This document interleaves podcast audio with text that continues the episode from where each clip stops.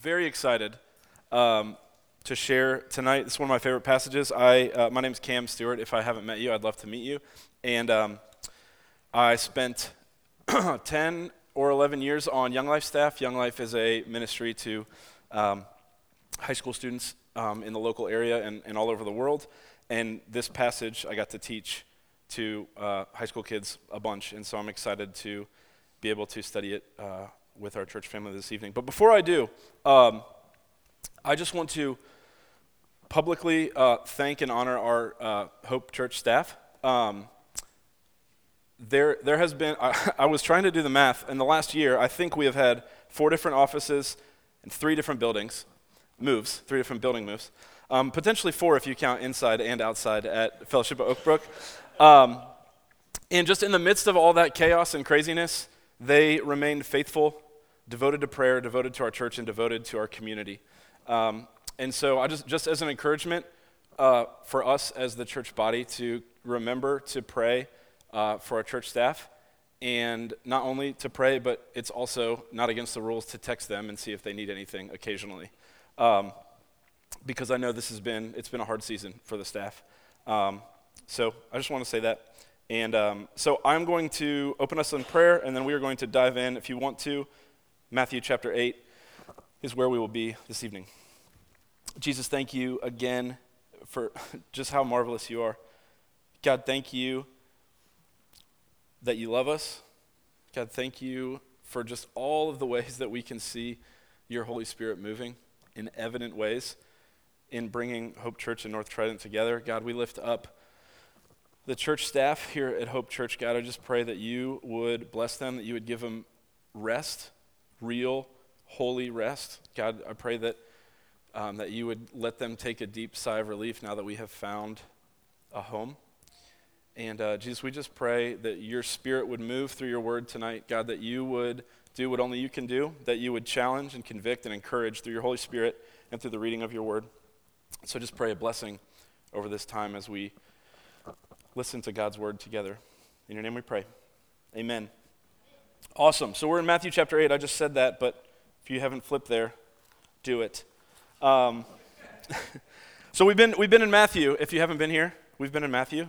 And uh, three big themes that we have talked about Jesus is Lord, God's kingdom is an upside down kingdom, and Jesus is the answer. And if you look at Matthew as a whole, that is the, the um, Th- that is the theme. And then specifically tonight, those three, those three themes are going to come, be ever so evident in this story. Um, before we dive in, I, I, believe context is, is crucial for when we're reading the passage. And last week, Pastor Mark, shout out Pastor Mark of Oak Community Church, another incredible church, um, he shared on the calming of the storm. We potentially should have shared that, you know, yesterday, but uh, it was close. We were close. But the, um, but the calming of the storm. So we're, we are in this series of stories of Jesus' miracles. And uh, in, in, a commentary that, um, that I really love by Frederick Dale Bruner on, on the book of Matthew, he calls this the three outsider miracles. So the leper, the centurion's son, and Peter's mother in law, slash the sunset healings. And then two chaos miracles the storm into what we're studying tonight, the demon possessed men. And I just love, love that phrasing there the, the outsider miracles and the chaos miracles. Anyone here, show of hands, have, have ever felt like an outsider in a certain situation? Cool. If you're, you're a liar if you haven't raised your hand. Um, that's okay. And then, how, how many of you have ever felt like your life has been a bit chaotic? Anyone? How comforting is it to know that the God of the Bible, that Jesus himself moved towards us, he steps in and confronts those situations, that he brings healing redemption, hope, and purpose to the outsiders and to chaos. Um, this, this passage is in all three synoptic gospels. Matthew, Mark, and Luke share a lot of the same stories. Um, and so we'll, we'll be mo- mostly in Matthew, but I'll be picking out some verses to get more um, context from Mark and Luke. And then just a, I just love thinking about this story with the disciples, and, and I, I like to think of the, stories as a movie, bring them to life a little bit. That the disciples got on this boat, they kind of don't know where they're going, they don't know much of anything. At this point, this, they think they're going to die, calming of the storm last week. If you haven't listened to that podcast, do it. And Then Jesus was napping. He wakes up, calms the storm, and then they get to the other side. That's where we'll pick up in Matthew 8, and they're greeted by two demon possessed men. This quote, again from, from Frederick Dale Bruner, I love Jesus stills the storms of both sea and soul. In Matthew, Mark, and Luke, they, they sandwich these two um, miracles together. Um, one, because it seems like they were happening on the same trip, but I just love that idea that, that the external, God can calm, and the internal of our soul, He also can calm. So let's dive in. Matthew chapter 8, starting in verse 28. It says this When he arrived at the other side in the region of the Gadarenes, two demon possessed men coming from the tombs met him. They were so violent that no one could pass that way. What do you want with us, Son of God? They shouted. Have you come here to torture us before the appointed time? Some distance from them, a large herd of pigs was feeding. The demons begged Jesus, If you drive us out, send us into the herd of pigs. He said to them, Go. So they came out and went into the pigs, and the whole herd rushed down the steep bank into the lake and died in the water. Those tending the pigs ran off went into town and reported all this, including what had happened to the demon possessed man. Then the whole town went out to meet Jesus, and when they saw him, they pleaded with him to leave their region. Okay, so, so much in here to unpack. Um, we're going to just soap this together. If you don't know what soap is, ask your community group. Scripture, observation, application, prayer. We're going to soap this. We're going to go line by line, verse by verse, and we're just going to, to look at um, the observations that we see in this story because it is an incredible story. Again, when he, verse 28, when he arrived at the other side in the region of the Gadarenes, two demon possessed men coming from the tombs met him. They were so violent that no one could pass that way. So they're on the other side now of the Sea of Galilee, pagan territory. And again, the disciples, fresh off of this calming of the storm, they show up, and as soon as their, their boat hits land, two demon possessed guys. Insanity. I have no idea what the disciples are thinking, but it, I'm sure it's all over the map. This is, they, they have already been excommunicated from the city. That's why they're kind of on the outskirts of town. The pigs, also, that are mentioned in the story, are unclean. So this is very clearly a missionary journey into Gentile territory. Jesus is moving towards these people. Luke, in the Luke passage, it notes that he was naked, that the, the demon possessed men were naked, showing the shame and the disgrace that they had, that they couldn't even, they, no one would even give them clothes. And then Mark talks about that they could not even be bound, that people would try to bind them, and that they, could, they, would, they would break the chains. So you've got these superhuman, naked, strong, demon possessed men, and Jesus and the disciples roll up onto the scene. Verse 29 the demons speak. What do you want with us, Son of God? They shouted. Have you come here to torture us before the appointed time? That first question is, What do you want with us? It, it almost sounds like they're shocked that Jesus would be near them. What, what do they have in common? Why would he care about them? And the answer is that G- Jesus deeply cares about the two men. He is always in the business of redemption. That's the kingdom of God on earth as it is in heaven, how he told us to pray. That Jesus is stepping into this depraved, crazy, ridiculous situation and bringing heaven with him. Verse 30 says this Some distance from them, a large herd of pigs was feeding. The demons begged Jesus, If you drive us out, send us in to the herd of pigs. They already assume their powerlessness. His mere presence is enough for them to understand their fate. I, I love it's almost like the, the demons are uh, negotiating against themselves.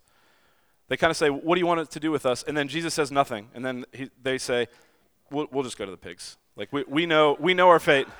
We know what's happening. We know that we know the, the hierarchy here. Jesus, Lord, King, creator of all. They know they're under him, that he has dominion over them. And they, do, they don't even argue with it. They just say, please send us to the pigs. Again, the mere presence of Jesus is enough for them to understand their fate. Here's another quote from uh, Frederick Dale Bruner. It says this A living church just sitting there on the block, a disciple just sitting there in the office, the word just being explained there in a Sunday school class or a Saturday night school class. All these by their simple existence, in some deep way, exorcise. That it wasn't Jesus' eloquence, it could have been. He could have, he could have gone into a huge sermon, but it was just his, his mere presence, his mere power stepping onto the shore that pushed back darkness and brought in the light, brought in the kingdom, brought in the hope, brought in the restoration that only God can provide. Verse 32, Jesus, Jesus speaks now. He said to them, Go. So they came out and went into the pigs. The whole herd rushed down the steep bank into the lake and died in the water. If you've seen uh, mentioning of demons in, in movies or, or whatever, there, there seems to be a large process. People like to think that there's a lot of, you need a bunch of stuff and you need to read a bunch of things and pray a bunch of things, but the power of Jesus' word is all that it took. Go. And they go into the pigs. Verse 33 Those tending the pigs ran off, went into the town, and reported all this, including what had happened to the demon possessed men. Then the whole town went out to meet Jesus, and when they saw him, they pleaded with him to leave their region. They beg him to leave. He's taken their livelihood, or part of their livelihood. One commentary I was reading said a couple more exorcisms and there would be no more livestock. If this is the, if this is the, the pattern. The, the townspeople are thinking about profits and their financial security over two lives of men that were restored. And I think when we read these passages, you know, like last week, um, when we read the calming of the storms, for instance, the disciples get a bad rap. We know we have hindsight um, that Jesus is who he says he is in the, in the story, and we know that he's going to calm the storms. We're like, come on, disciples, how could you be afraid? It says they were about to die. They thought they were going to die. And, and in this story, too, we're like townspeople. These two men were just destroyed or restored. How could you be so short sighted versus the long game of eternal perspective? But how many of us have gotten so wrapped up in our own problems, our own situation, our own scenarios that we discount, deny, or not even consider God's plan or his kingdom? Maybe that's just me. Again, how many of us have gotten so wrapped up in our own problems that we discount, deny, or even not consider God's plan in the kingdom? They're so wrapped up in the short term. Uh, one, one, commentator argued that it was even a financial win for the city. In, in, the short term, obviously, the pigs would be a loss, but two men were restored back into the labor force, that they could help the city back into flourishing. That the redemption and restoration of that city happened because Jesus stepped foot on the shore.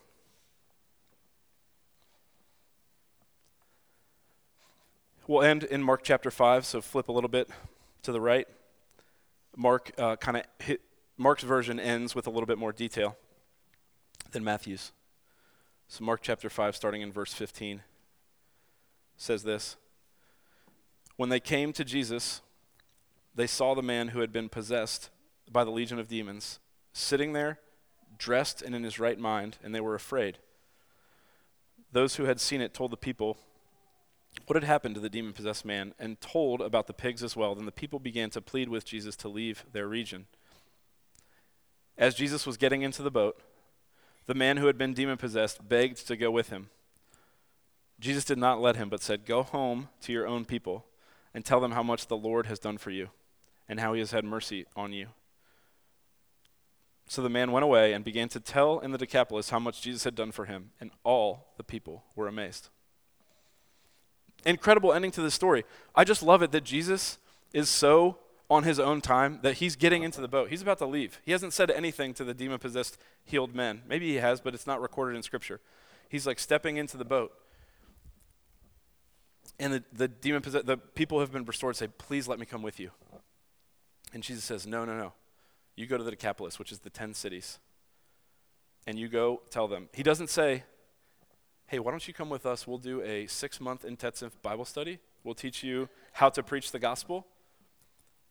He says, no. His instructions are tell in the Decapolis how much Jesus had done for him.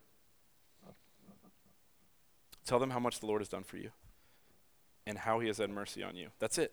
That's, that's all the call for us as disciples of Jesus is.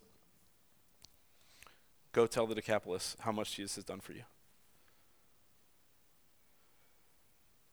Jesus is constantly moving towards his people. I mentioned that at the beginning. You and I, followers of Jesus, not followers of Jesus, the demon possessed men on the outskirts of the Sea of Galilee, and everything in between, Jesus is constantly moving towards his people. He got on a boat, went across the Sea of Galilee, healed these two guys, got back on a boat, and went home. It was it, it was for them. That Jesus, uh, eventually, this is crazy, it's October 1st. Did everyone know that? It's wild. But in, in a couple months, we are going to be celebrating Christmas. It's, that is the, the most extravagant, incredible picture of Jesus moving towards his people. That he was up in heaven, living in perfect harmony with the Trinity, and then Emmanuel, God with us, that he steps in, he moves towards so that he can save and redeem and bring on earth as it is in heaven. And this, this towards movement is first for you and Jesus. That we need to wrap our minds around that, that Jesus is moving towards you and I.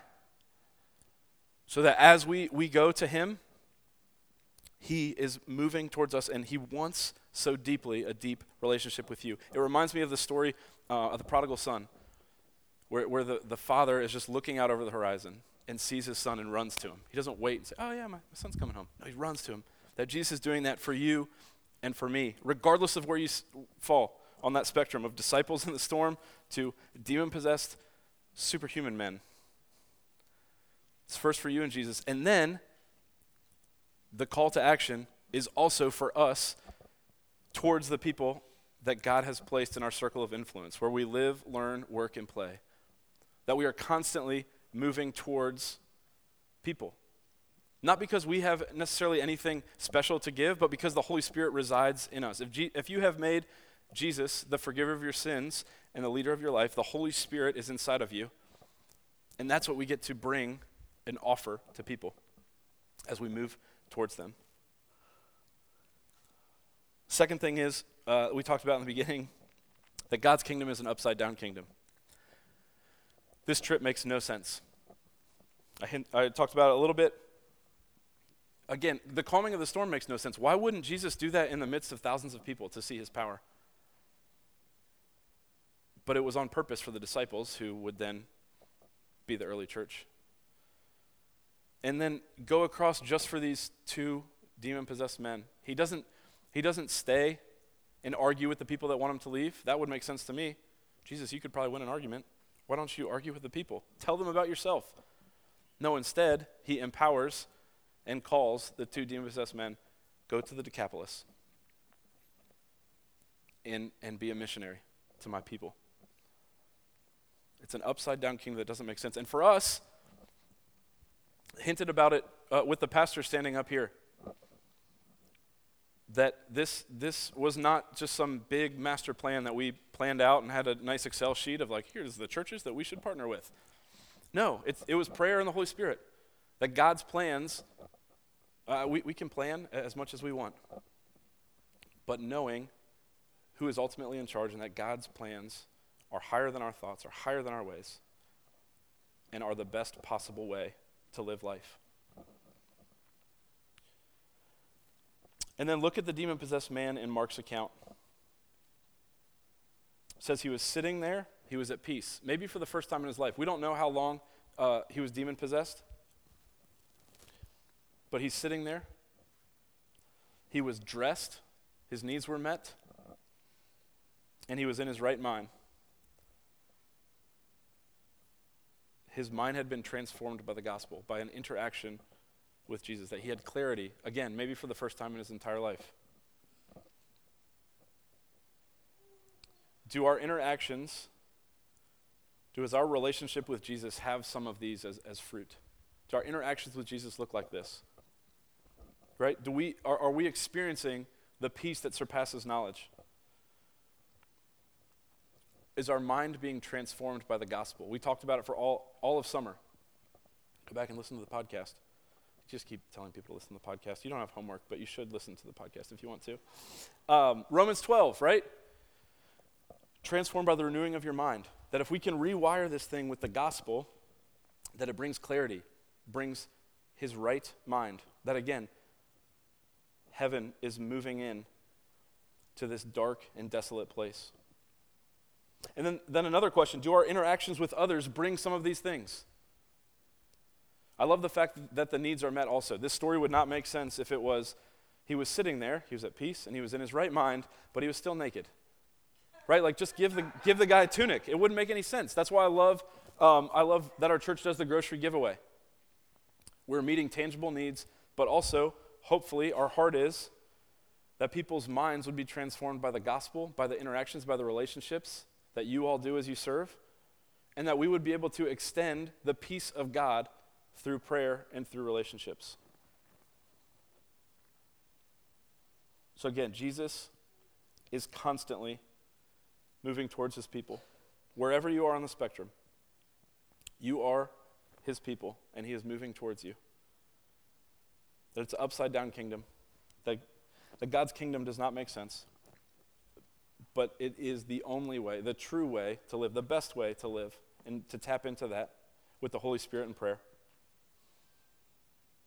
And then the demon possessed man sitting there at peace with his needs met, transformed by the renewing of his mind.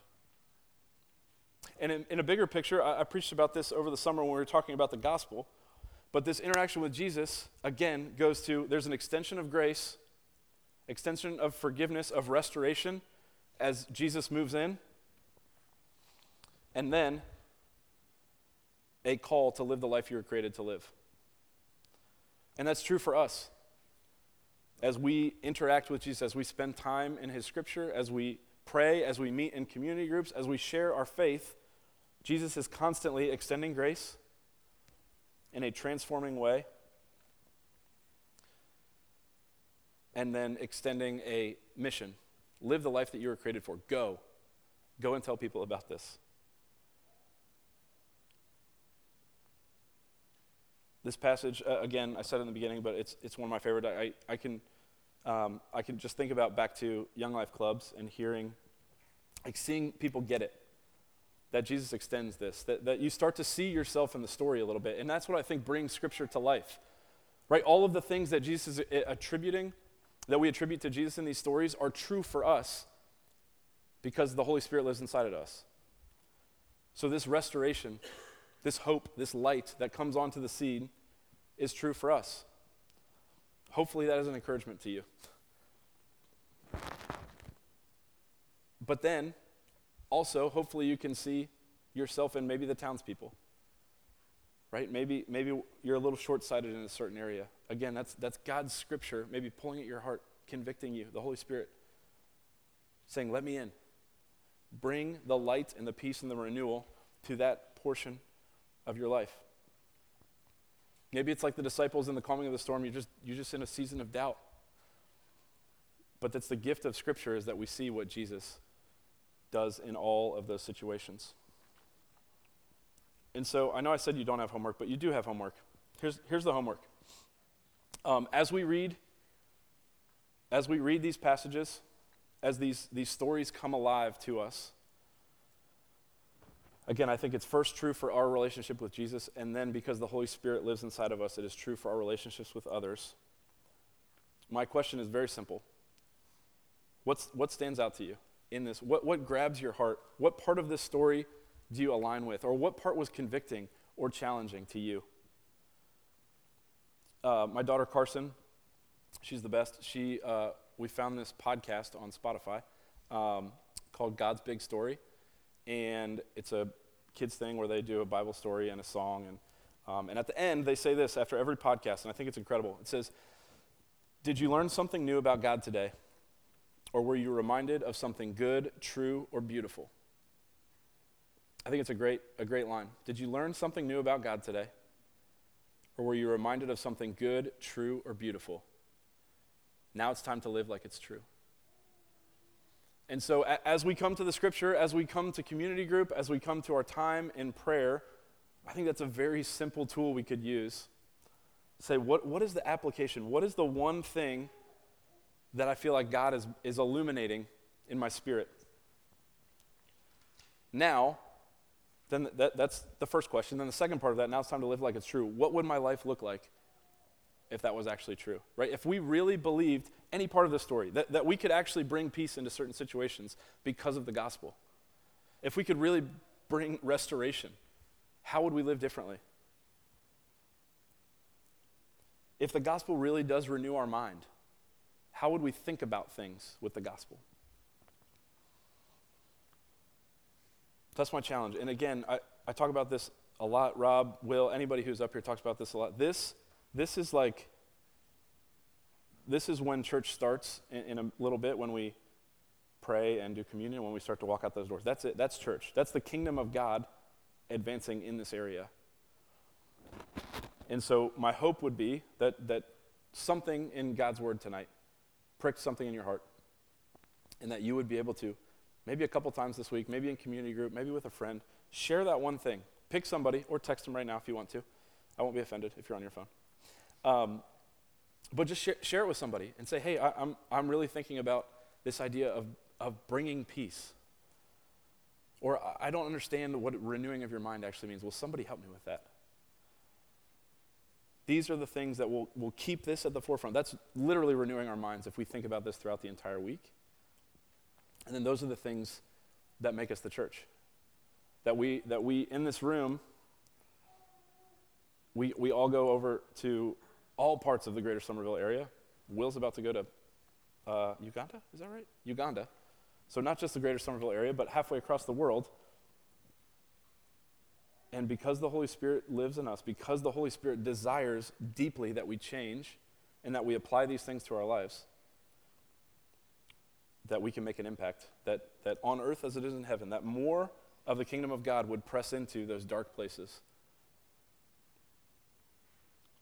I, I think about, um, when I just said that, I thought about in Lion King. Anyone seen Lion King? Yeah? Cool. The dark, the dark part, you know, with Scar, it's like everything that the light touches is yours. But that, that's, that's just a picture that just popped into my mind of, of us as the kingdom of God, right? The light is pushing back the darkness. That as we step into places at work to and extinguish family and places with friends, that the light of Jesus can step into and extinguish that darkness, that it can bring peace, that it can bring the renewal of mind, that it can bring clarity, that we can meet people's needs. So that's my challenge for us this week. Let me pray. Jesus, thank you for your word. Thank you for the story. God, thank you in your grace that you knew that we would need this, that it would be an encouragement to us. And you put it in the Bible and kept it in there for thousands of years so that we could study it here tonight in Somerville. And God, I just pray for this church body of Hope Church. I pray for North Trident. God, I just pray that people would be changed by your Spirit. God, that, that the gospel would actually renew our minds, renew our hearts, that we would be agents of restoration, bringing your kingdom to this place on earth as it is in heaven, God, that more of heaven would come into this place. So, God, I pray on Wednesday afternoon and Thursday morning and all throughout this week that the people in this room would be reminded of your goodness and, and challenged and encouraged to live it out in such a way that demonstrate your love. Thank you so much, Jesus. We love you. It's in your name we pray. Amen.